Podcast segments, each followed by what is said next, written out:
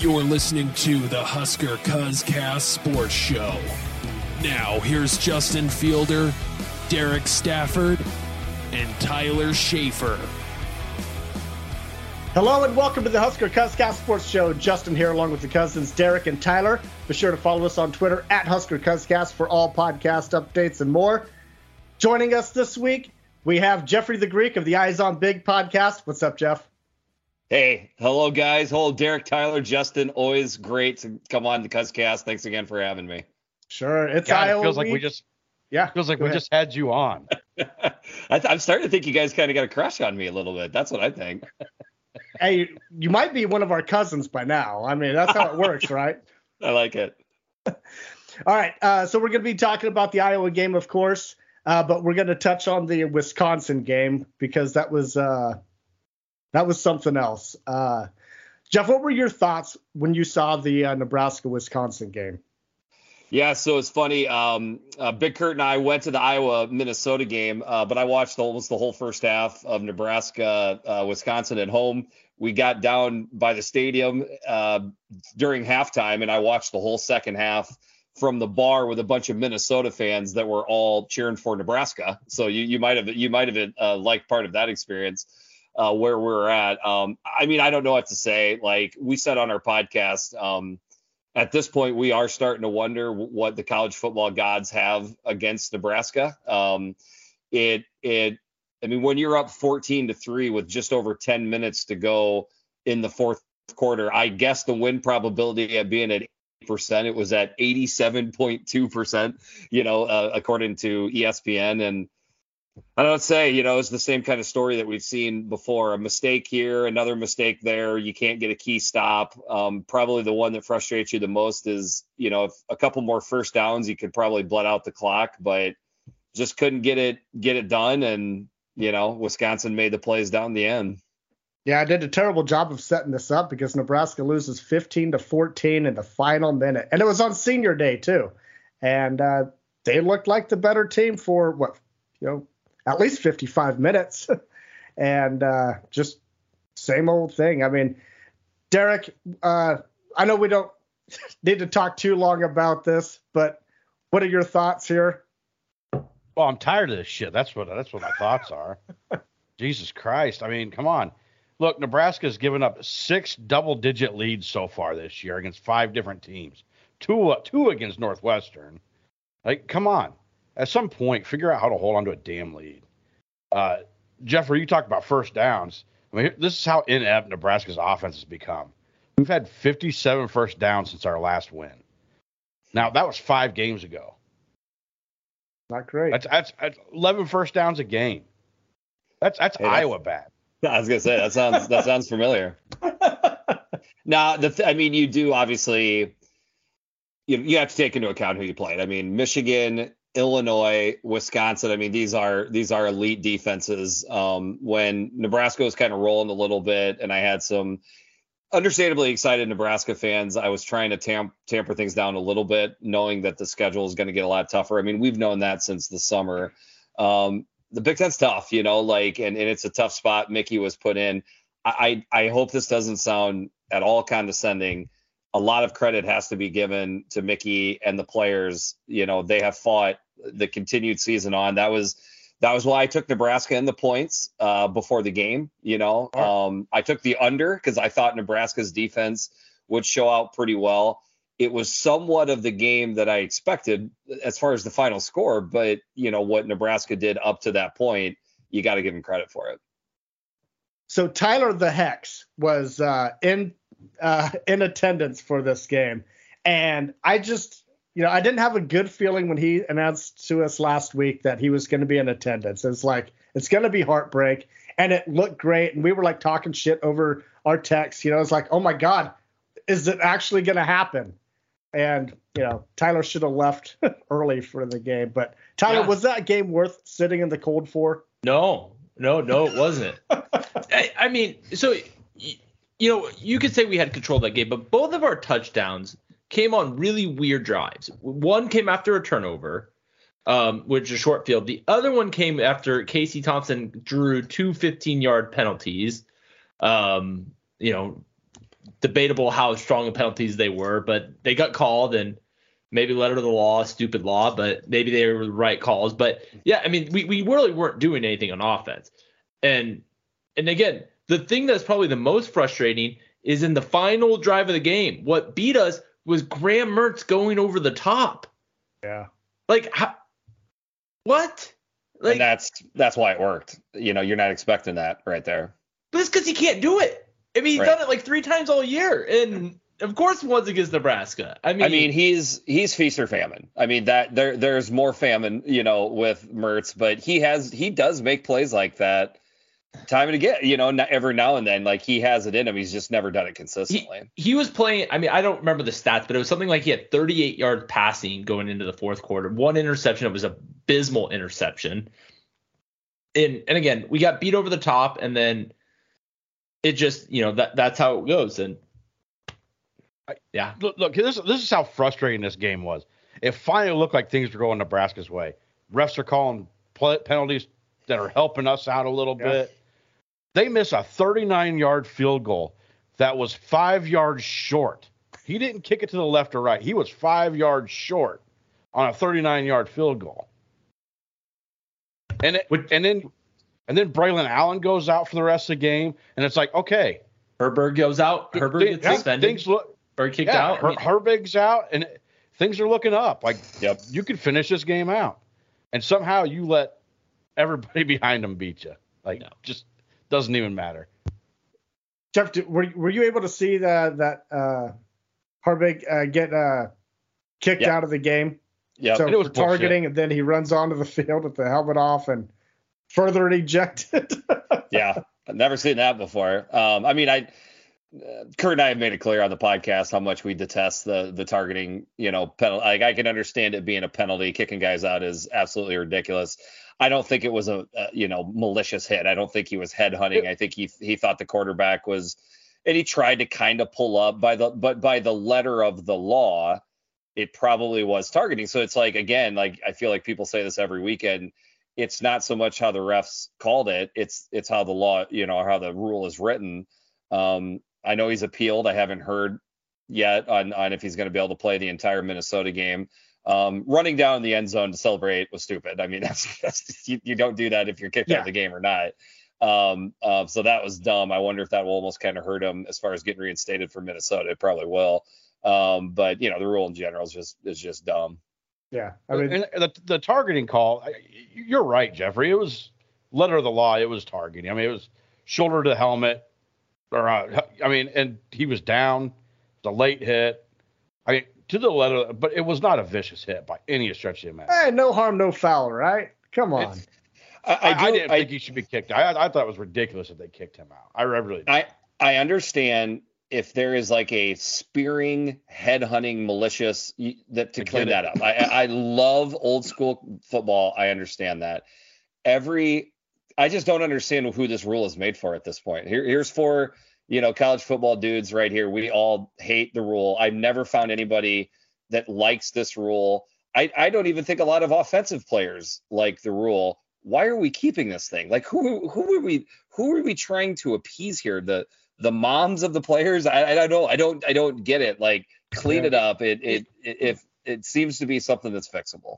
I- and so I, I everything you said I agree with. I, let me just say I'll I'll defend the rules as no one ever does. The, the the purpose behind it isn't necessarily those types of hits. Is to get players not to do the more aggressive ones. And so it's kind of like, well, we got to be really aggressive and tie a line because we don't want anyone even getting close to the real line. And so it, it you know you start back 10 yards of the line of scrimmage just to make sure that people don't get there for the, those vicious hits anymore. It is stupid. I mean it it, it it and again it's one thing to get kicked out of the game. The thing that i hate about it is it impacts the next game.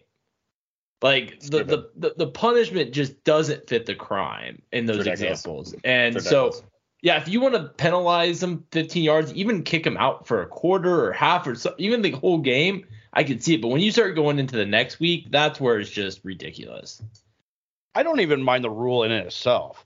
Like when a player launches himself and you go head to head and it's just a vicious hit. I I get it. Like get rid of that shit. There's no there you don't need it in football anymore. You just don't. But when it's something as soft as that was, it's just like you, you got to use a little judgment here.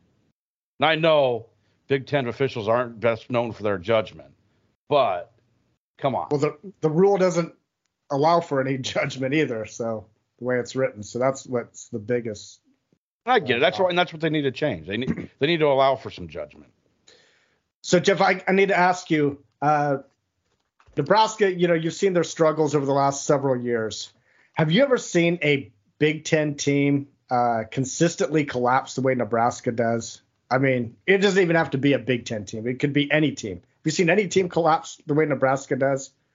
You know, when you when you had texted me this question, um, you know, I tried to brainstorm. I I don't I don't have the greatest memory in the world, but like my general feel is that no, I have not because typically what you see is runs by you know Northwestern or or Rutgers or Indiana where they're just awful, right? And they're not they they maybe rise up once out of every 5 games to not get killed, you know, but other than that they're getting killed in games.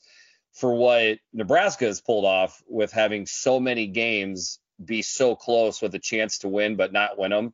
No, I in, in my memory I don't remember that being that happening to any program.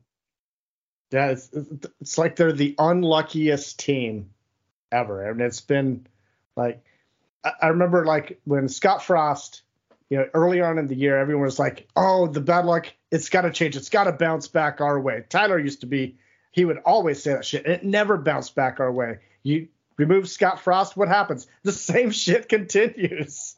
so it, it's and crazy. I, and I think that's I think that's why this game was such a kick in the balls was because God dang it, I started feeling like maybe it could change.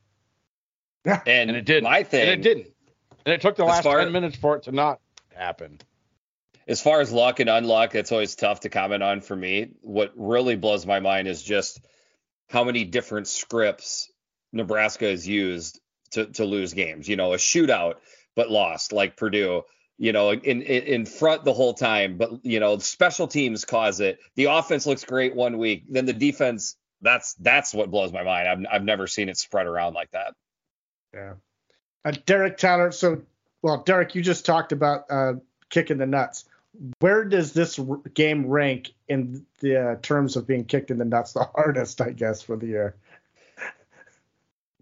I think your nuts are just numb by now, aren't they? Like like right. No, unfortunately not. Because I'll tell you, I was more pissed off after this game than I have been probably any other game this year, m- except Really? maybe Okay. maybe Georgia Southern, maybe. But even Georgia Southern, I remember sitting there talking to Justin and Tyler, and I just remember thinking, yeah, it's par for the course. I don't know why this game just pissed me off so bad, but you see those videos of people just breaking their TVs after games. I kind of felt like doing that. I wouldn't really, I wouldn't really do it because I have enough self composure not to do something like that, and I don't have money to buy a new TV like that. but God, I was pissed after that game. Hey, Justin, I'm a little bit different than Derek. Like, I don't think this is one of my three worst losses of the year. Like, I'm just like, yeah, losing to be the only team to lose to Northwestern, pretty shitty. Georgia Southern, pretty shitty. Oklahoma, who's barely going bowling, losing them by 60 points, giving up. I mean, pretty bad. Like, this sucked, but eh, I mean, I've because through you were it. too Oklahoma's cold. You definitely- were just you didn't care. You just wanted to find heat. Oh, I, I was so pissed. I told my wife too. I was like, you know, the thing is, there's a chance Wisconsin just blows the top off of us. And I was like, you know what? Maybe that happens. Maybe we just because I didn't know if Casey was gonna play. There's all the doubt, and I was like, maybe we just goes really bad and we can leave at halftime because it was cold. And no, of course not.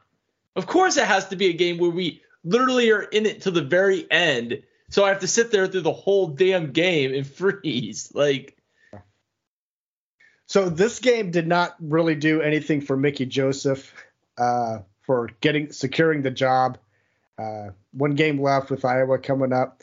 But Jeff, as you sit back and look at the coaching search going on for Nebraska, what are your thoughts on what Nebraska should do or whatever? I mean, what are your thoughts? Yeah, I mean, so obviously because it's a you know it's a big topic for in the Big Ten. You know, Kurt and I are are following it Well, with that being said, we're not following it as closely as Nebraska fans are because who has the time to follow it as closely as Nebraska fans? And I, I can basically quiz some of my, you know, people that follow me because of the podcast and kind of ask them for updates and, and feel like I get a good feel. Um, so I understand that there have been times where it felt like it was a done deal for this guy or that guy. And then there's been times as recently as last week where I felt like you don't even have a coach on the list right now. That it, it, it's felt felt like that. So it's been compelling to follow it just from a non-Nebraska fan. I can't imagine what it's like following it for for uh, Husker fans like you guys. So from the outside, do you think? Go ahead, Derek. Sorry, there's there's no secret. I mean, Trev Alberts has kept this very close to his chest. I mean, this is probably one of the tightest lipped I've ever seen of any of our ads in the past three or four of them. Uh, but you're right. It's it's it's a new candidate every week. I so, still have I still have faith in Trev Alberts. I just want to say that. Okay, I, so I do too. I that's gonna be my question. As an outsider, do you think Trev Alberts is gonna botch this? No. I, I let, okay. let me let me say this. I don't know if he'll hit a home run higher, but I will say if if it's not a home run higher, I can assure you that nobody in his position would have done a better job of hiring somebody. Okay. That I hope that if that I hope that made sense on what I meant by that. Can you give us like uh, some coaches in that context of guys that would be I don't know in that realm? Oh, like, I mean, uh, I mean, as you, you mean as far as like a good hire? Yeah. That, that I, I mean, Matt Rhule would be. Uh, here's this is the best way. Here's the guys I don't want to see get hired as, as, an Iowa fan. I I don't want to see Matt Rhule. I don't want to see Leipold, and I as heck don't want to see um, uh, Luke Fickell. And I do think Luke Fickell is is still a candidate.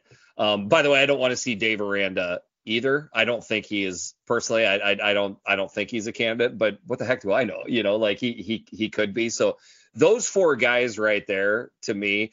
I guess Chris Klieman. I'm maybe not as I wouldn't be as jazzed for Chris Klieman if I was a Nebraska fan.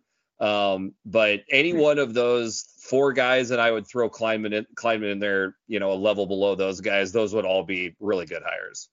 Okay, good. Hopefully well, next Klieman week. To, Klieman to me is up there. He, he's he's climbing the ranks pretty fast. Sure. I, he's done nothing but win. He's won championships in a lower level. He's proven he's already proving at K State that he can win. And, and honestly, K State probably wins the West this year if they're if they were in the Big Ten. Uh, they're playing yeah. good ball. I, I, I like what he does. I he plays good defense and he has good offense.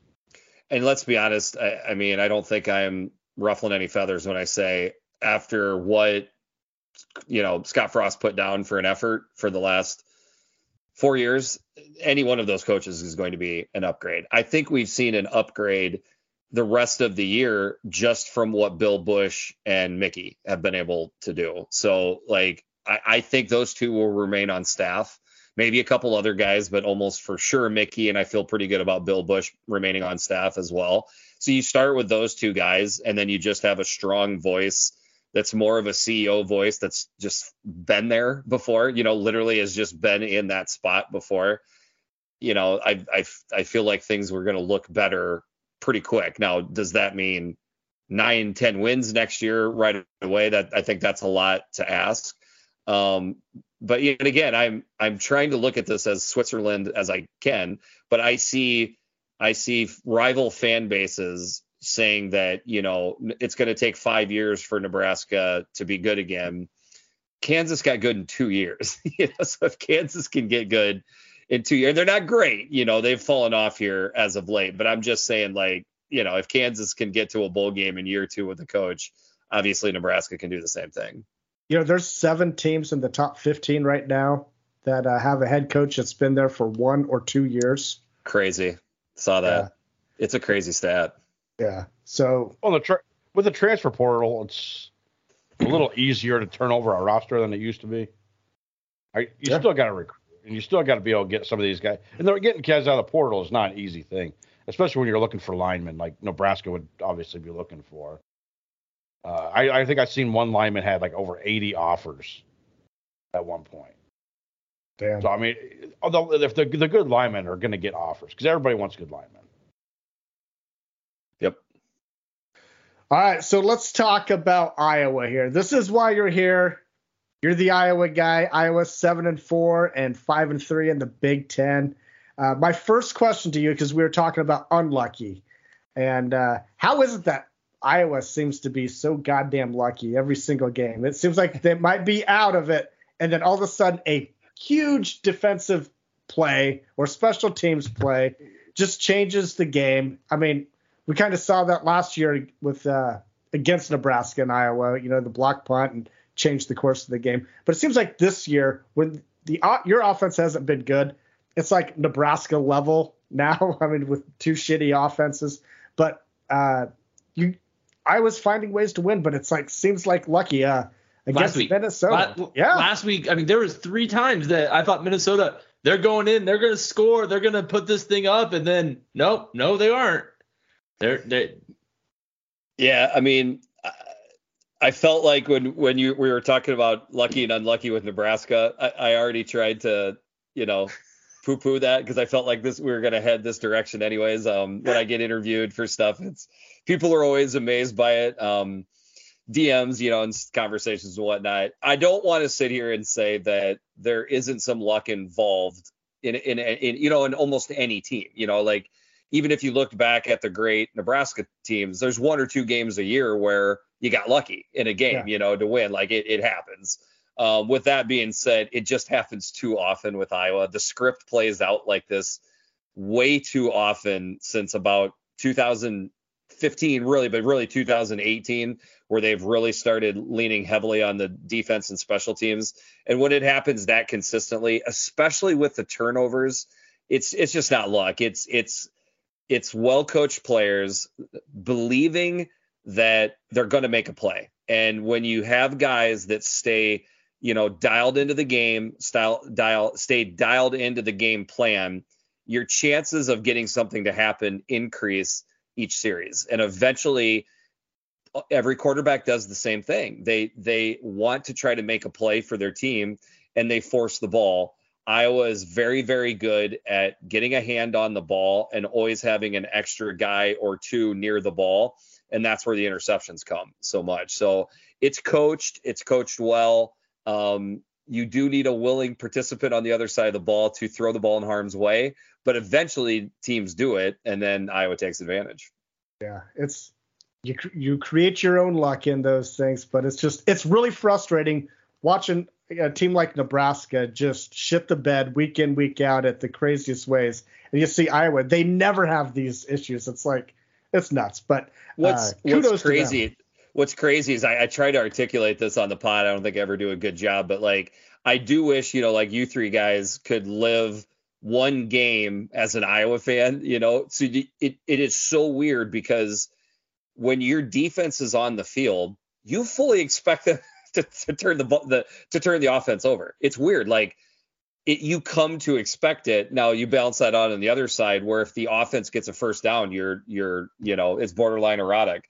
Uh, like it's just crazy. Like it is a it is a unique fan experience that Iowa fans have had for three, four, five years now. But before we kind of get into this game, I mean, I, I know you, and what you're saying is right. I mean, they do it too often. But last week against Minnesota, they gave up nearly 400 yards to Minnesota. Minnesota had the ball 10 more times. I believe they got in the red zone twice in the fourth quarter and got zero points out of it. And Iowa wins. And it's just, and I get it that it's coached, but like, I mean, But when you look at the guys making the plays, right? Jack Campbell punches the ball out to force the fumble. Riley Moss, you know, tips the ball up in the air. Jack Campbell picks it off. That's two All Americans right there. I don't know what to say. Like, if those two guys aren't All Americans, then those plays probably aren't made. But they are developed into being studs, and studs make plays. yeah, that's fair. So what is behind Iowa's turnaround over the last four weeks? Because it's kind of been a, it, it's had to be a little bit of a roller coaster for you, right? With preseason, we did our uh, Big Ten predictions, and I had Iowa winning the Big Ten West. It's like they're definitely going to win it, and then uh, their offense sucked, and they're just didn't look a good team. Looked like a good team. They had a good defense, good special teams. But where were they going to come up with these points? We do a uh, Husker Cuzcast uh, Big Ten rankings every Sunday, and we had Iowa as low as number ten uh, at some point. But over the last four weeks, they're just stacking all these wins, and they do not look like the same team like they did at the first half. What do you put behind that? What, what's be- behind the turnaround there? I mean, two thirds of the team looks the exact same. I mean, the defense and special yeah. teams have been great all year. The the Iowa offense upgraded from historically putrid to below average. I mean, that's the difference, and and it's and you know like I find myself becoming a Brian Ferentz apologist to a, a certain degree, and like it's not that, and and when I do that, I've had a contentious relationship with Iowa fans via Twitter and, and through the podcast this year, where any Iowa fans basically saying, "I hope we lose out so that there's major changes."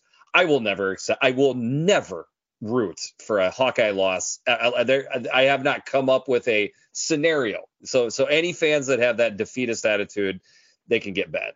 So, anyways, that's a side story. I just went on a rant there. I apologize. But anyways, you know, like I, started seeing some positive things four or five games ago, even before they started winning. And essentially, what it meant was finally our offensive line started gelling and staying healthy a little bit. We were down to nobody at, at receiver. We had no receivers out there. And our running backs were dinged up. Like, I don't know what to say. Like, it, it was a full system meltdown. And then the offensive line gets a little bit better. You start getting some of the receivers back. Your running, your freshman running back takes the reins in the backfield. And it's just, it's, it, and I think we actually even talked about it when I was last time I was here four or five weeks ago, where I, I said it's not going to be wholesale changes. It's going to have to be small incremental improvements each week. That is literally exactly what they've done. And then because of that, they haven't been turning the ball over. So that that is what it is. They're they're playing like again, not good, not even average, just below average offense, but not turning the ball over and at the same time forcing turnovers. It's kind of back to the recipe of, of last year, and that's why they're winning games. So what are your thoughts on Spencer Petras over the second half of the season so far? Certainly better. And it's because you know, like he looked better versus Minnesota. Why? Minnesota does not have a pass rush. They cannot get to the quarterback. So the offensive line gave him time. Nobody's ever doubted Spencer Petras' arm. I mean, the guy can can sling it, but he has to have he has to be in rhythm. He has to have a clean pocket and and throw. So when you when you give that to Petras, he'll, he'll look fine. Not great, fine. Uh, so that's what's happened. He's just had a little bit better throwing lanes um, little bit better receivers, you know, that have been able to to be a little bit um, uh, more steady for him, and he and he's looked a little bit better. But in the end, he's not turning the ball over. That's that again has been the big difference between uh, Petras looking a little bit better than he had in the you know the first five four or five games.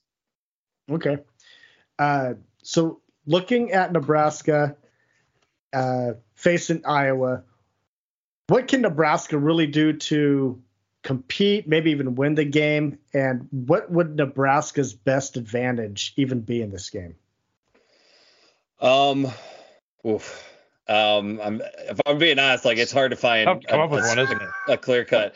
I, I want to say this. Uh, the way you ask the question is tough for me to answer, but there's things I can be positive about, which is Colton Feist is, is turned into a dang good, you know, run stopping defensive lineman. I know he's not necessarily getting to the quarterback a whole bunch, but he's impressed me. Um, uh, Hausmann, the freshman, that guy is all over yeah. making plays. I'm going to screw it up again. Is it Reimer that's still playing? Did Reimer, I screw it up again? Right. Reimer. So those guys look good, you know. Um, so a lot of uh, some young guys are playing. Maybe some guys that if I was a Nebraska fan, I'd be thinking, I don't know, maybe these guys could have played before that, or maybe they've just developed, you know, and they've been put under better positions to succeed under under um, Busch, you know, and I think that's what's happened. So like the rushing stats don't look good the last four games. Why? Because you've played Illinois, Michigan, Wisconsin, and Minnesota, and all four of those teams can can run the ball. But I do see improvements on how schematically the the, the uh, Nebraska front seven has looked in the past four or five games. Well, you talked about that, and, and last week was a little bit different, but because uh, Braylon Allen had a he he kicked one outside, but against Corum, Corum's long against Nebraska was 12 yards. Mhm. Um, uh, um, I'm gonna get the stats wrong, but uh, uh, uh, Brown, I think Brown's long was nine yards against us. So we're not getting gashed running. And I think that goes to linebackers, where the challenge is against these really good offensive lines, they're bullying us. They're they're able to get three, four yards of carry, and they're able to push a little bit where, yeah, we're not getting any guys in the backfield to kind of disrupt the play, and we're doing well at tackling, and we're not letting people get free, but it, it's it's some tough offensive lines in this Big But- Ten. So It's it's also part of the reason why Nebraska's averaging like 23 minutes a game holding the ball right now. Yeah.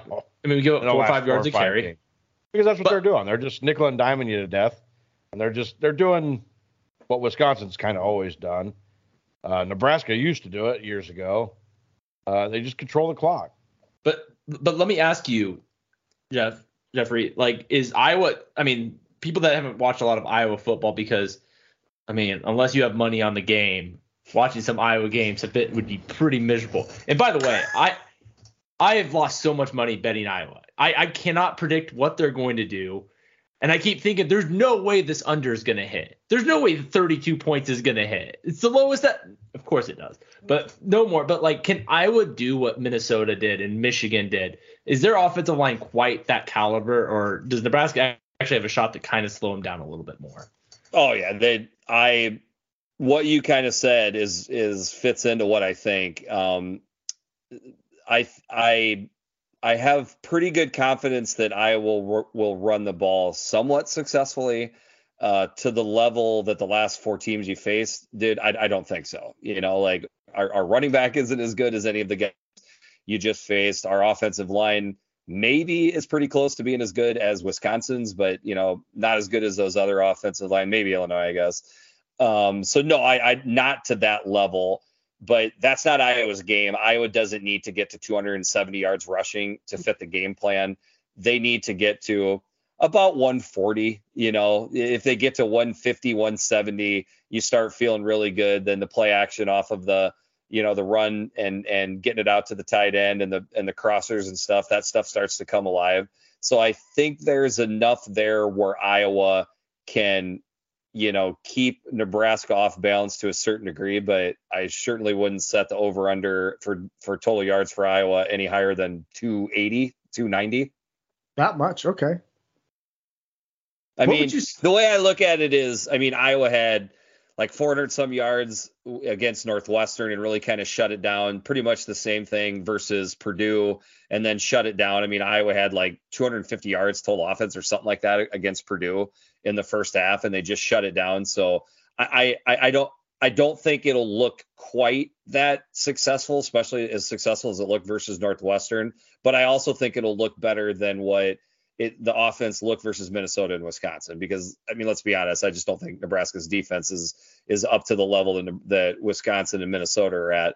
I mean, one tweet I put out this week is everybody, you know, shat all over Iowa's offense for only having 146 versus Wisconsin. And I warned people, I said, yeah, watch what Wisconsin's defense does the rest of the year because I see them rounding into form. And I think you guys got like 175 or something like that. And 176. Don't short us a yard. 176. All right. So like I'm just saying like, you know, those are those are some tough defenses I was gonna has gone against. I think that'll look I'm hoping a little bit better, but Sam Laporta being out is a major concern for for me and other Iowa fans. Um so So that, I was going to get to that. Is he He's definitely out. He's out. Yep. What Yep. is uh, even- the injury? I don't know. Lower leg. Lower leg. okay. Yep. To, to, to be fair, Justin, he was actually giving us a little credit because we only had 171 against Wisconsin. Oh, there we go. Damn it. I don't like your source. I thought it was one. so- Okay, whatever. I, I, I'm gonna I bitch will tell you this. I, yards I, after. I, I'm going to go back to that Iowa Minnesota game just for just for one more second because the craziest thing in this game is just blows me away. Is you guys gave up 312 rushing yards in this game, and it, I, I'm going to tell you right now there are not very many games, and I, I don't know this for a fact. I haven't done the research on it. There are not very many games a team rushes for 300 yards plus and loses that game. Most yards rushing Iowa had given up in a game since 1993. Is that right? And- wow. Yep. and so, and somehow held, held them to ten points. It's just Yeah. crazy. Iowa Iowa is a stats buster. Yeah, Every every stat that you look at that looks like they should lose, they they pull those games out. And Nebraska's the opposite. You look at the stats and it's like, God dang, they probably should have won that game. Oh no, they didn't. Do you have an over under for uh, Nebraska's total offense against Iowa? What would you throw? Um, honestly, I wouldn't be surprised if Nebraska had more yards than Iowa in this game. Um, now, I think it'll be. Cl- I think it would be close. If if Nebraska had more yards, it wouldn't be by a ton. Um, I mean, the number I'm looking at is how many points you put on the board. The only two teams that have scored more than 10 points on Iowa are Michigan and Ohio State. The other nine opponents have scored 10 points or less. That is just it's incredible. It's an absolutely incredible stat. We we are almost to Black Friday and only two teams have scored over 10 points. So to me, that's the number I'm trying to look for is can Iowa hold Nebraska to 10 points or less? If they can do that, I think Iowa can win the game, you know, 14 to 10, something like that. I mean, that's I don't think it's it's going to be that many more points in the game than that. Um, I don't know my exact score yet, but the under looks good to me.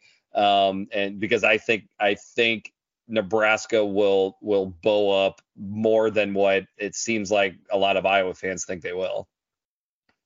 I'll, I'll tell you. I'll tell you this: was Iowa's key to the game to me is just stay within ten points by the fourth quarter. We'll. We'll, we'll find we'll find a way to blow it at that point. I I mean, I know you're kind of being facetious with that, but like, you know, as long as it's a close game towards the end, you start feeling better for Iowa because they've just they've played it. It's not so much a, get, a shot at Nebraska. It's just how many times Iowa has been in those positions. Now, don't get me wrong. I would like it, you know, I would like it to be 23 to three in the fourth quarter and and and have it be over. I don't I don't think that's going to be the case. I Hey, think one thing you know that fans you would be really happy with that. um, one thing that I do want to point out is the interesting thing to me is the game plan that Mark Whipple is going to do. Um, this is his last game calling plays at Nebraska. He don't give a shit, right? I mean, honestly, like just go for broke. So there is a potential that it could be a blowout.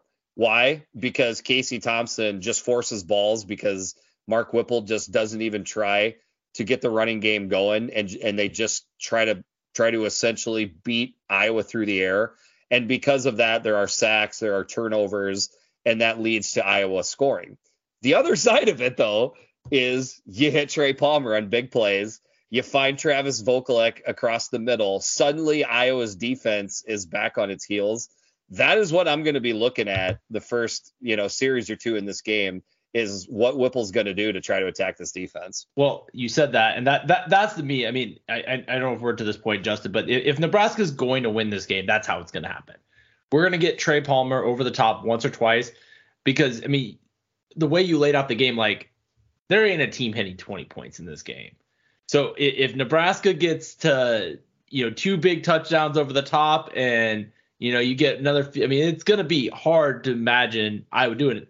Vice versa, if Nebraska can't do that, like I can't see our red zone offense popping. I, I mean, like unless we can get big plays, we're not going to score inside the 15. So I mean, it's kind of like we need to get all the way there on these big plays. Um, Agree. Is kind of how I see the game having to play out. That is a great point. Um, Um, and and yeah, I mean, I like I don't know if this is a perfect example because obviously these are different personnel groups and and X's and O's, but the ge- the teams that Iowa have had strugg- issues with are passing teams that honestly, to a certain degree, don't even run the ball, aka Purdue. And it it's not just enough to be a pass heavy team. You have to be a pass heavy team with a stud at wide receiver. If Trey Palmer is him, you know, if he is that guy that's good enough to get behind Riley Moss because he gets caught peeking in the backfield, it, it's it's like if Nebraska wins the game, it is it is Casey Thompson to Trey Palmer. All right. I'll, I guess I'll take It's that. possible. It, it is definitely possible, and it's supposed to be a really nice day in Yeah. Iowa City on Friday.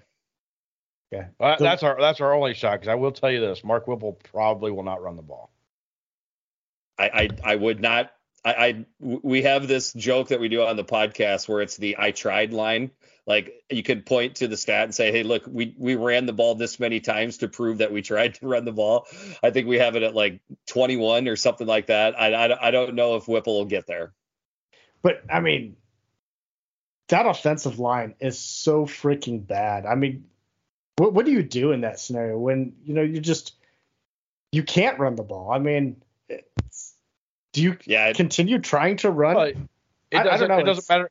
It's It really doesn't matter if there's. It really doesn't matter if there's a hole because old Grant boy, he's uh, very good about dancing around the backfield no matter whether there's a hole or not. I I I feel bad for. Okay, I understand what you're saying, and anybody that loves watching old school football loves watching a running back run downhill. But those, you know, Nebraska offensive lines that you're used to seeing, you know, back in the day, that's why those running backs were so confident to hit the hole and go. Poor Anthony Grant, he probably the hole is supposed to be in the C gap. It's on the B gap on the opposite side as the play, you know, winds up developing. Like I, I've been in that position before. It, it's a, it's a rough existence. Thank you. I, I listen to these guys talk about it dancing all the time. I'm like, he's trying to find something. I agree. But but don't bitch that Mark Whipple doesn't w- want to run it when you can't run it. There there's it's a- nothing. But we can't pass it either. We can't pass block. It's not like we have it's a any. conundrum. It's a conundrum. Yeah. I mean, you have, if nothing else, the run has to at least keep the passing game honest. Like that, that is what the purpose. If if it, it can't be successful, which I know I hammered for weeks that we got to run the ball, we got to run the ball because we did have success at points. Wisconsin, we obviously bad didn't. defenses. No, I mean Minnesota, we ran the ball fine. Uh, Illinois, we ran the ball fine. We just didn't run it. We ran it for like five yards a carry. We just didn't try. And the the the, the problem is Wisconsin obviously was a nom well not anomaly. We didn't run it against Wisconsin. We didn't run it against Minnesota. But like you have to keep the uh, the defense honest. Like you can't sit there and say, oh, they're gonna pass it. Like even if it's second and eight, that's better than second and ten. I agree. Don't convince me. Convince the guy that's been coaching this shit for 45 years. Well, And then, then can I ask? And and I, I don't just back to the Wisconsin game. Like one play that has worked really well for Nebraska is an extension of a run being a bubble screen. Like like Trey Palmer getting that ball in the backfield and running has been a highly effective play. I went and looked up every time he's caught a bubble screen. He's averaging seven yards a catch on those. Wisconsin, zero bubble screens.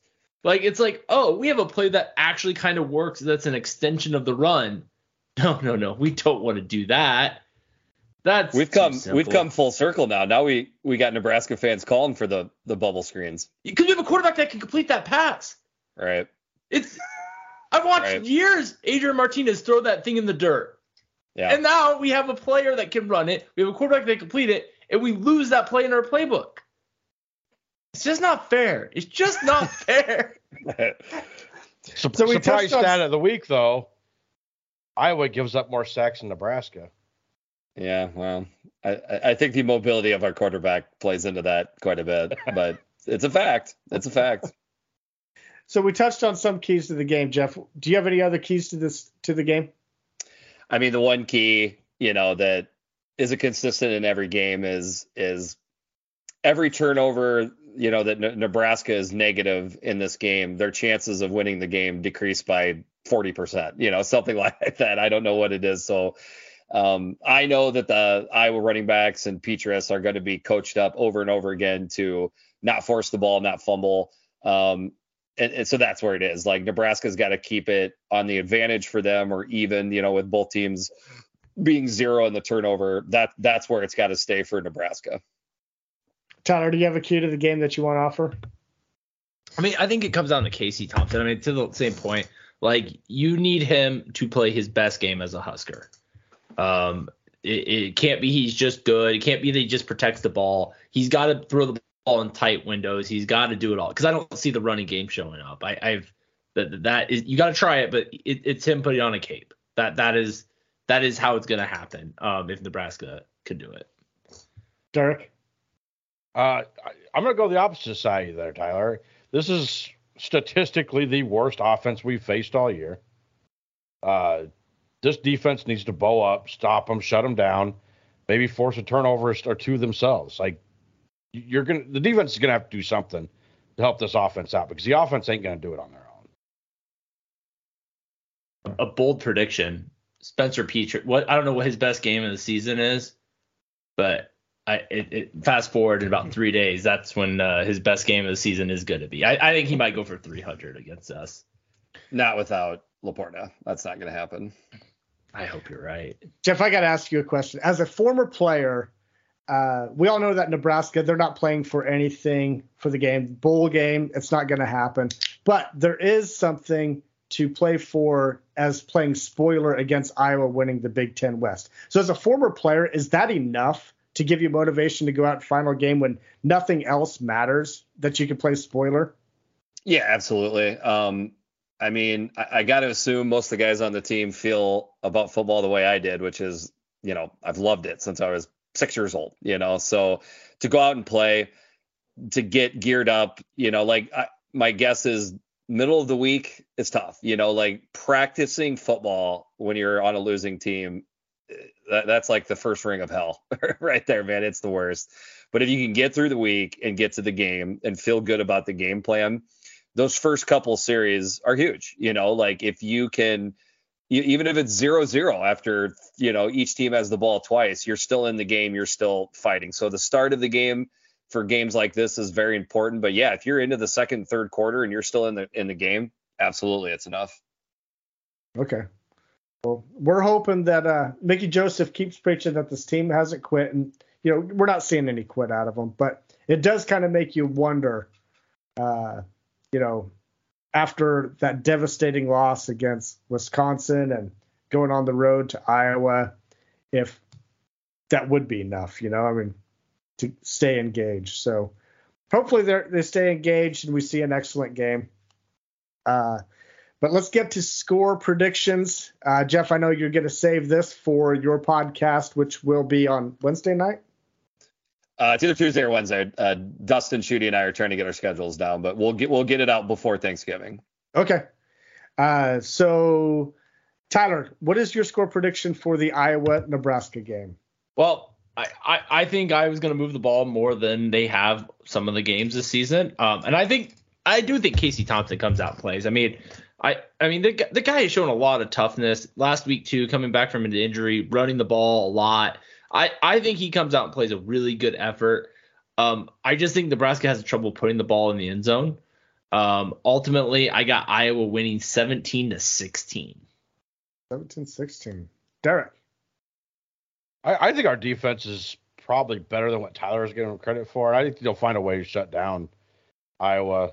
Um, it won't be enough in the end because Nebraska's offense has been so inept the last five weeks. I just don't see it getting better right now. Uh, I, I have Iowa winning 13 to 3. 13 3. And I have uh, not Nebraska winning. Just kidding. Uh, I have Iowa winning 16 to 10. Uh, I think we maybe be, may be able to keep Iowa out of the end zone, but I think they'll get us some get some field goals on us. So we all have low scoring games, and it's all under the under. So I, I, I feel like I almost need to pick Nebraska to win. It's never good when four hosts, you know, goocher the team and pick it. So I, am not. I'm, but I'll just. I, am not oh, to. Shit, that's a say, goocher. yeah, I'm not gonna. I'm not gonna say my prediction just yet, but I'll say I think it's going to be something very similar to what Justin just put down. I'll just say that. Um, under Iowa wins, Nebraska covers. That's that's that's where that's where I'm leaning right now. Uh, I haven't checked today. What is what is the uh, spread on the game as we speak? It was 10 yesterday.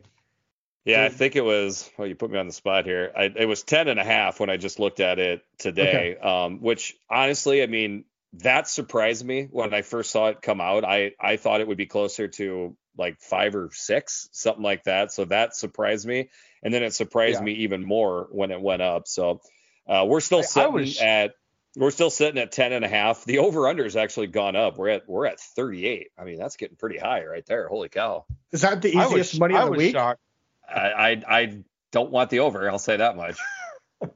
I, I was shocked because we opened up with Wisconsin at 13, and being on the road, I thought Wisconsin would be much. I thought they'd be at least a little bit favored more than what Wisconsin was. So that's Those are saying 24 to that's opened- saying 24 to 13. That's what Vegas is saying right now. I mean, I. It's not just crazy. shocked. I am. It's not. I just don't see Nebraska scoring much at all. And I, I mean, to be fair, I guess I technically have Nebraska covering too, by half a point. Yeah. Uh, all right. Well, one more game, and uh, us Nebraska fans can call it a fucking season. God, please, please, Trev, get this coaching hire right. I, I, I I, mean, ironically, has has it felt like you've had a banana up your tailpipe for pretty much the last six or seven season, uh, six or seven uh, weeks? yeah. I mean, it, it, it's honestly shocking that we like. I mean, I'll be honest. If you weren't here tonight, Jeffrey, like I don't know if I would have been here. It's Like, sometimes I- it gets to be a chore to put, churn out a podcast. I mean, hey, and I know it's a chore even when things are fun. So t- hats off to you guys. I mean, honestly, I look forward to your podcast every week. You say at least one, if not three, just ridiculous things that just make me die laughing every time. So I, I, for me, you know, me being on your podcast, I just want to say how much I appreciate you guys. Keep keep hitting record. Well, it, it as long as Trev gets Thank his hire right, and you know the thing is, is almost no matter what, whoever we hire, I'm going to convince is the right hire. Of course. And let's just be honest here. Like, and I, I'm glad you said that because I don't think I've said it on the podcast yet, but whoever that coach is going to be, I feel like I know how it's going to go, which is some fans are going to be extremely happy. Some fans are going to be disappointed. But by July, everybody's going to love that hire and pretty much be saying, like, I don't know how we don't go eight and four this year. Yeah. Like, you can already see it. So, so a guy who I don't think would be a great hire, it, it- but it came out last week. The big rumor, or maybe it was two weeks ago, was the Deion Express, Coach Prime. Yeah. And you want to talk about Nebraska being the offseason champs? Like you just hang that banner right now if that happened. Like that Yeah. that would be I mean, it would be amazing. Your Uh, Twitter would be so annoying. Oh boy, I, I would probably have to mute a couple different words uh, during that time frame. Um, the funny thing is, uh, speaking of Deion, uh, when Dustin Schutte and I first talked about potential candidates five, six, whatever weeks ago it was, um, he wanted to bring up Deion, and I said, "You go ahead and bring him up, and I'm going to make fun of you as soon as you you bring him up." So he didn't he didn't bring him up, and then as time went on, I'm like, "Dang, DS, I I think Deion's a viable candidate. And then he brought it up in the last podcast. And in all honesty, he kind of talked me into it a little bit. It it, it definitely would provide some good some good uh, uh, talking points for people like us. well, I mean, shoot, if he can get a five-star kid to go to an HBCU, I mean, what could he do at Nebraska with the facilities and NIL money? I mean, it would be And be it would in be Division incredible. One and be in Yep. a D one school. Yeah. Yep. Yeah. It'd be incredible. Uh, it's not going to happen. But uh, so we're going to get to our games of the week here. Uh, just to recap real quick. Uh, I went four and two to go 41 and 31 on the season. I am Nice. still in Holy- third place. Whoa, that's in third I'm in third. at 40. What? Wait, wait. Are these just straight up or against the Yes. spread? Oh, oh, jeez. Oh my gosh. No. I was gonna say. All right. God, I wish now- it would be. Now I'm not Yeah. nearly as impressed. Okay. No, I thought no. that was against. I thought that was against the spread. I was gonna fly you guys out to Vegas. No, no, sadly, it's just straight up. Tyler, you, You can still three fly us out to. Vegas if you want. Yeah. yeah, look into that. I can spend some money.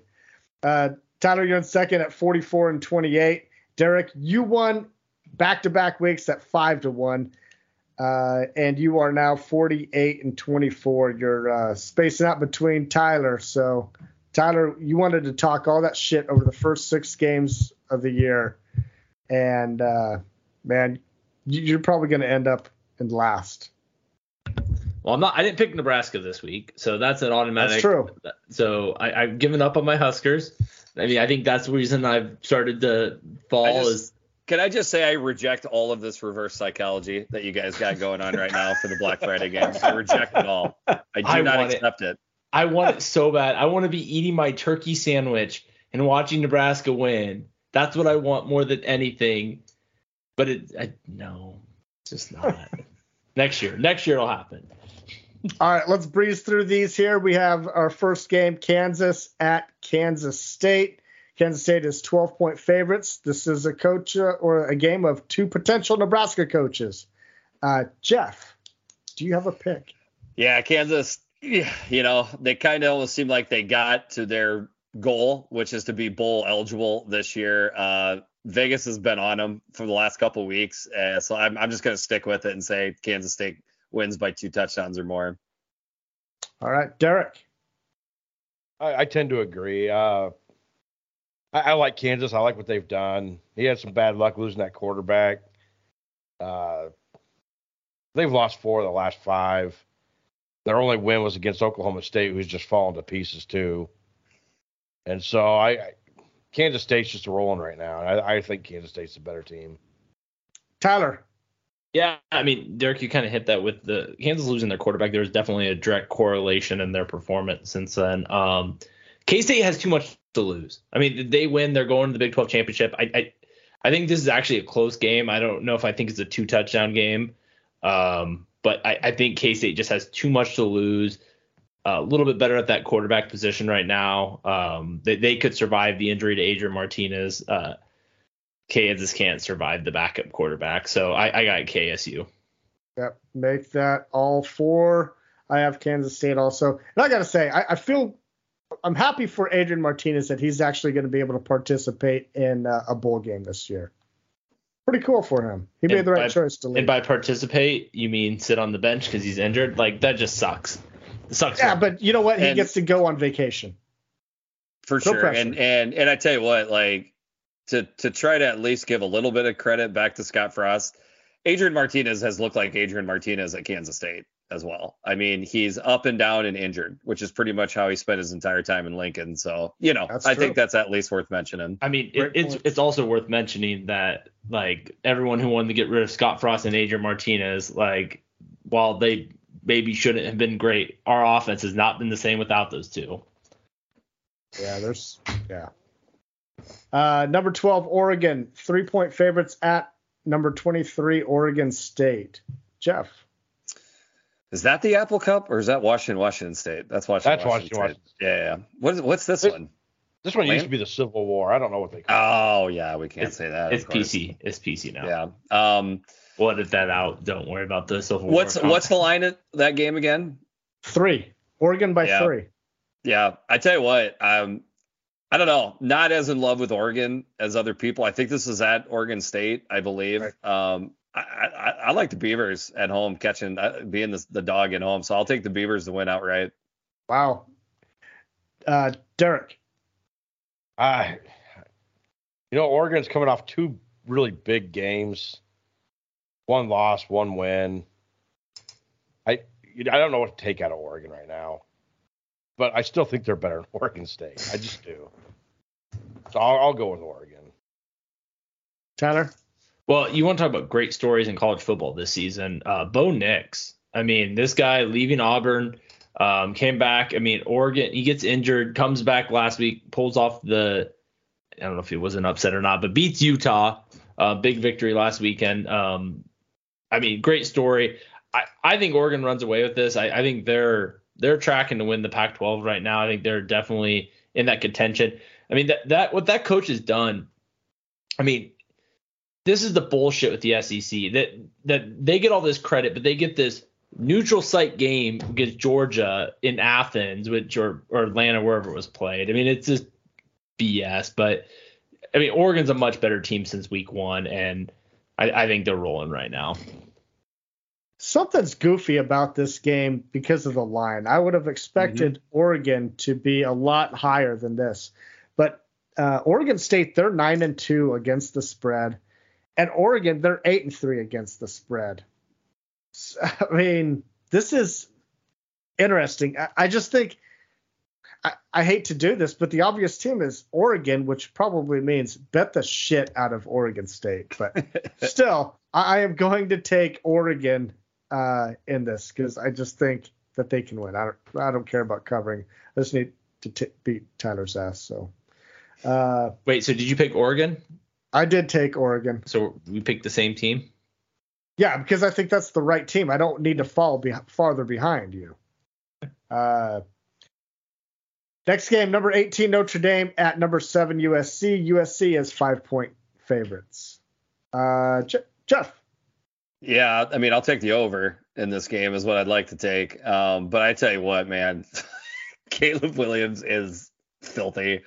Um, you know, I'm not big in Heisman talk to be honest with you, but he's a guy that should be in the running. So to me, um, Notre Dame has pulled himself out of a nosedive. They deserve credit for it. I thought the head coach was getting way too much shit, you know, for how bad they were at the beginning of the year. So um, not that I'm a Notre Dame fan, don't get me wrong, but I, I, just think that USC is rolling too much right now, and I I, I think they're going to take this one home. Derek. Well, I got first off say I really find a lot of humor in the fact that you two are fighting for last place and not even worried about catching me.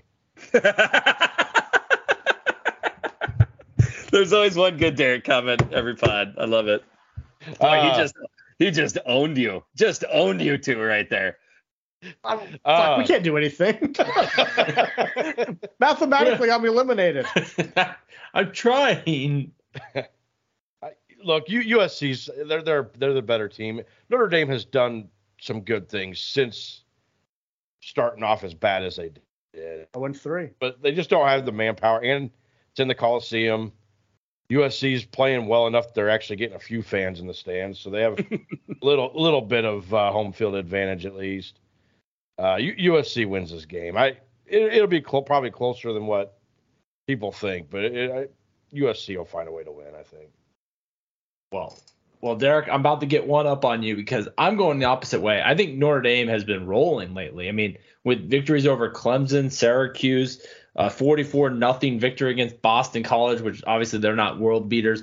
USC's been kind of just hanging on. Caleb Williams is great. Lincoln Riley's right. The rest of that roster isn't good. I don't know if Jordan Addison is even playing at this point.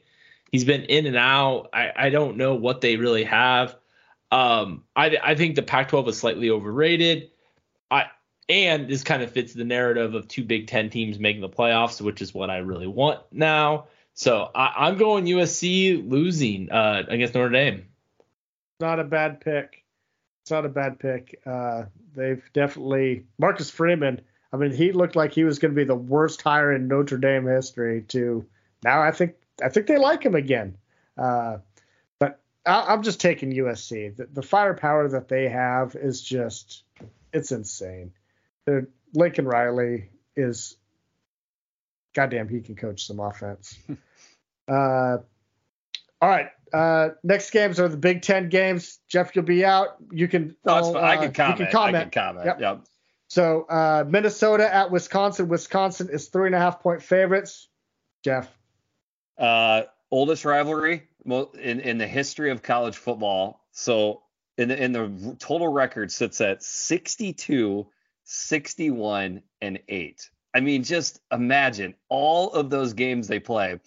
If Minnesota wins on Saturday, it will be tied 62 62 to 8. I just think it's incredible. You know, the axe is one of the the best rivalry trophies in all of college football. I think the pig is number one. I'm biased, but the axe is probably a close second. So I think this is going to be a really good game if you are into the low scoring thing, because I think that's what's going to happen again. So I'll just say at three and a half points, I think it's too many. So I would take the points in this game. Do you happen to know what the over under is in this one? I think it's all the way down to 34 and a half last Jay. time I saw. So it's it's low. Uh Derek. Uh man, I tell you what, I this game was tough for me. I, I, I don't know which way. I didn't really know which way to go. Uh, I essentially I'm giving Wisconsin home field advantage. I, I, I again I, I agree with you guys. It's gonna be a low scoring affair and I, I think that favors uh, Wisconsin maybe a little bit better than Minnesota. Plus, I, th- I, as much as it pains me to say, I think Graham Mertz is a slightly better quarterback than Tanner Morgan at this point. Well, Tanner Morgan's not playing at this point. Yeah, yeah oh, well, but you know who else is not? I guess I didn't realize that. I'm Sorry. but either either way, I would probably still take. I mean, I was taking Wisconsin either way. You know who else is not playing is Braylon Allen, um, which is a big deal eh, you know, I think if Wisconsin was healthy, I think Wisconsin probably wins this game by a touchdown. I, I of teams I was wrong on. Obviously Nebraska going there, but I really thought this was going to be a Minnesota team that was just going to rock. And I I can't fathom how they ended up not good. I mean, the the, the, rushing team's good. Their defense is better than I expected. I just I I don't know. I, I I don't understand what's happened to them. Um, I I just don't think they have the firepower to get in the end zone. You know, Mo last week after they lost, kind of said his farewells to Minnesota. I mean, give the guy a day off. I mean, he's carried the ball a thousand times. Like, like I, I just, I, I just don't, I just don't think Minnesota's got it in them to go and win in, in Madison. So I'm gonna go Wisconsin. Okay. Am I alone thinking that PJ Fleck is a really good coach and he excels? I mean, he takes like an average team and just like makes them better. I mean, is is, is that wrong? I, I, mean, I, disagree. I think he took a great team this year. I mean, this is a team that I think should have been competing for the West. They're, they're def- essentially they are competing for the West, right? Well, yeah, I guess if four teams lose, no, they're out of it. It's down to are they? It's down, are they it's down to Iowa, Iowa, Purdue, and Illinois. Okay. Well, never mind. But Okay, fine. Fuck it. PJ Flex sucks, but no, I, I think he's I think he's a great coach. I think I would not hate him at Nebraska. I would not hate him at Nebraska at all. Oh boy, you are in the minority there, brother. I, I know, but I mean, but is he not a good coach? No. He's a good coach, absolutely. Uh, sometimes there's just differences. Um, he's a weirdo. Think, he's a weirdo. I I tell you what, let me say this. I I hope I hope Nebraska hires PJ Fleck. That would be fantastic, just for the podcast alone. Oh God. I don't know what I would do with that hire. I know Tyler would hate it. I, Derek, would you like it? I, I wouldn't hate it. Wow. Yeah. Wow. I wouldn't hate it. Okay. I, I can't imagine. I don't know if I could listen to his press conferences. Like God, I feel like I'm listening to it. Feel upbeat. I, I feel like I'm listening to a discounted like I'm like, damn, I Reverend on the corners preaching his little I think Bible. Nebraska fans, I think Nebraska fans need to get over this press conference shit. Put win in the damn press conference and win some games. That's yeah. fair. I, I agree with you, and I don't need to have a guy that's a great quote. I just need a guy that doesn't make me feel like well, if you're not going to win on the field, you better win behind the microphone to like hype people up. I mean, that's what Mickey Joseph does. It's not going to be PJ Fleck. Let's get off this topic. All right. Well, anyway, I have Minnesota winning because I, I, I, like. I'm not. I like PJ Fleck. He likes like, douchebags. Justin likes. Tyler, I, you know what I think part of this is looking at Tyler being follically no. challenged with those headphones on. He kind of looks like PJ over there. He does. How like, dare you? That face like it's like he disagrees with a call from a referee right now. I'm gonna bring Jerry Kill in here and have him have a word with y'all. all right, so I got Minnesota. All right, so here this is the game of the week. This is what all eyes on college football will be watching. That's number three Michigan at number two Ohio State. Jeff, what do you see when you look at this game? So it's only the fourth time in the history of this football contest that both teams come into this game undefeated. So it's it's history. You know, last time we saw this was 2006, I believe. 2007. Sorry, I get confused. Um, I don't know, man. It, the only thing that that makes me feel icky about this is Blake Corum, the Michigan running back, is iffy. Um, I mean, I I think um, C.J. Stroud will be fine, but he was limping. There's other guys from Michigan and Ohio State. Like there's some dudes, you know, that are not playing in this game. I mean, Jackson Smith-Njigba hasn't played all year. So it sucks that we can't see both of these teams full force in this game. Um, I haven't yet looked up the weather in Columbus, but I can tell you that's going to play into, you know, how I would predict this. I still feel like Michigan has the better defense in this game, but obviously Ohio State has the better quarterback in this game. I mean, I need a little bit more info. I really got to figure out if if Corum is healthy because he is the offense. I mean, in the second half when Corum went out of the game versus Illinois, and that's a tough Illinois defense. They deserve credit, but you know they just couldn't do much to move the ball versus that Illinois defense. And it's not like Ohio State is rolling out a pedestrian defense this year. It's a good defense. So I got to find out about that. Try to try to get a little bit closer the week to see the weather, but hopefully we get a good game either way. Uh, Derek. All right, now bring me to the point where uh, this is probably will be considered one of the worst takes. I think this game should be played earlier in the year, where both teams are healthy. I want to see these two teams at full strength.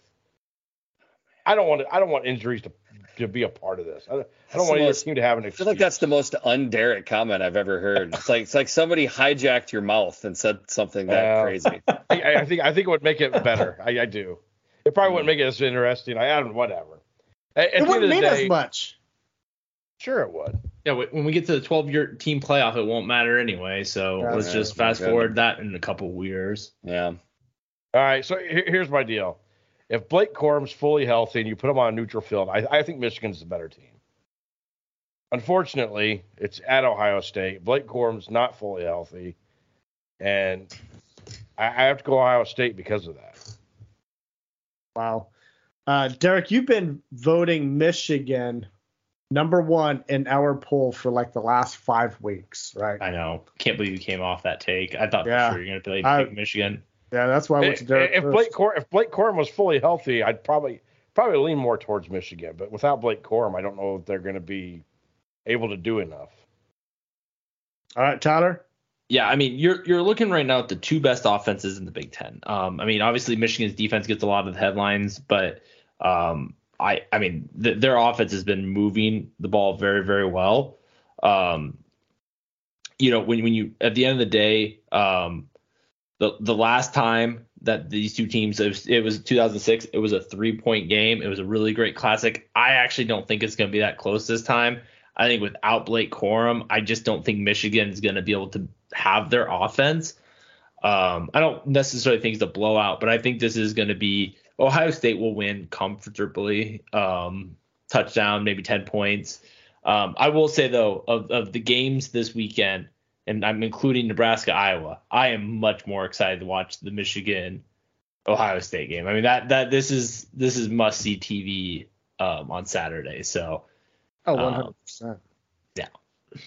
Yeah. Uh, I, I'm I'm shocked here, Derek. I thought you were going to go Michigan. I'm still go riding with Michigan. For some reason, Ohio State they don't look like the Ohio State that we're that I'm used to seeing over the last uh, three four weeks. I know Michigan, you know, over the last three or four weeks they haven't played a tough schedule other, outside of Illinois, and you know they, they kind of struggled there. But uh, I like this Michigan team. I really do. I think they're damn near probably might be even be better than last year's team.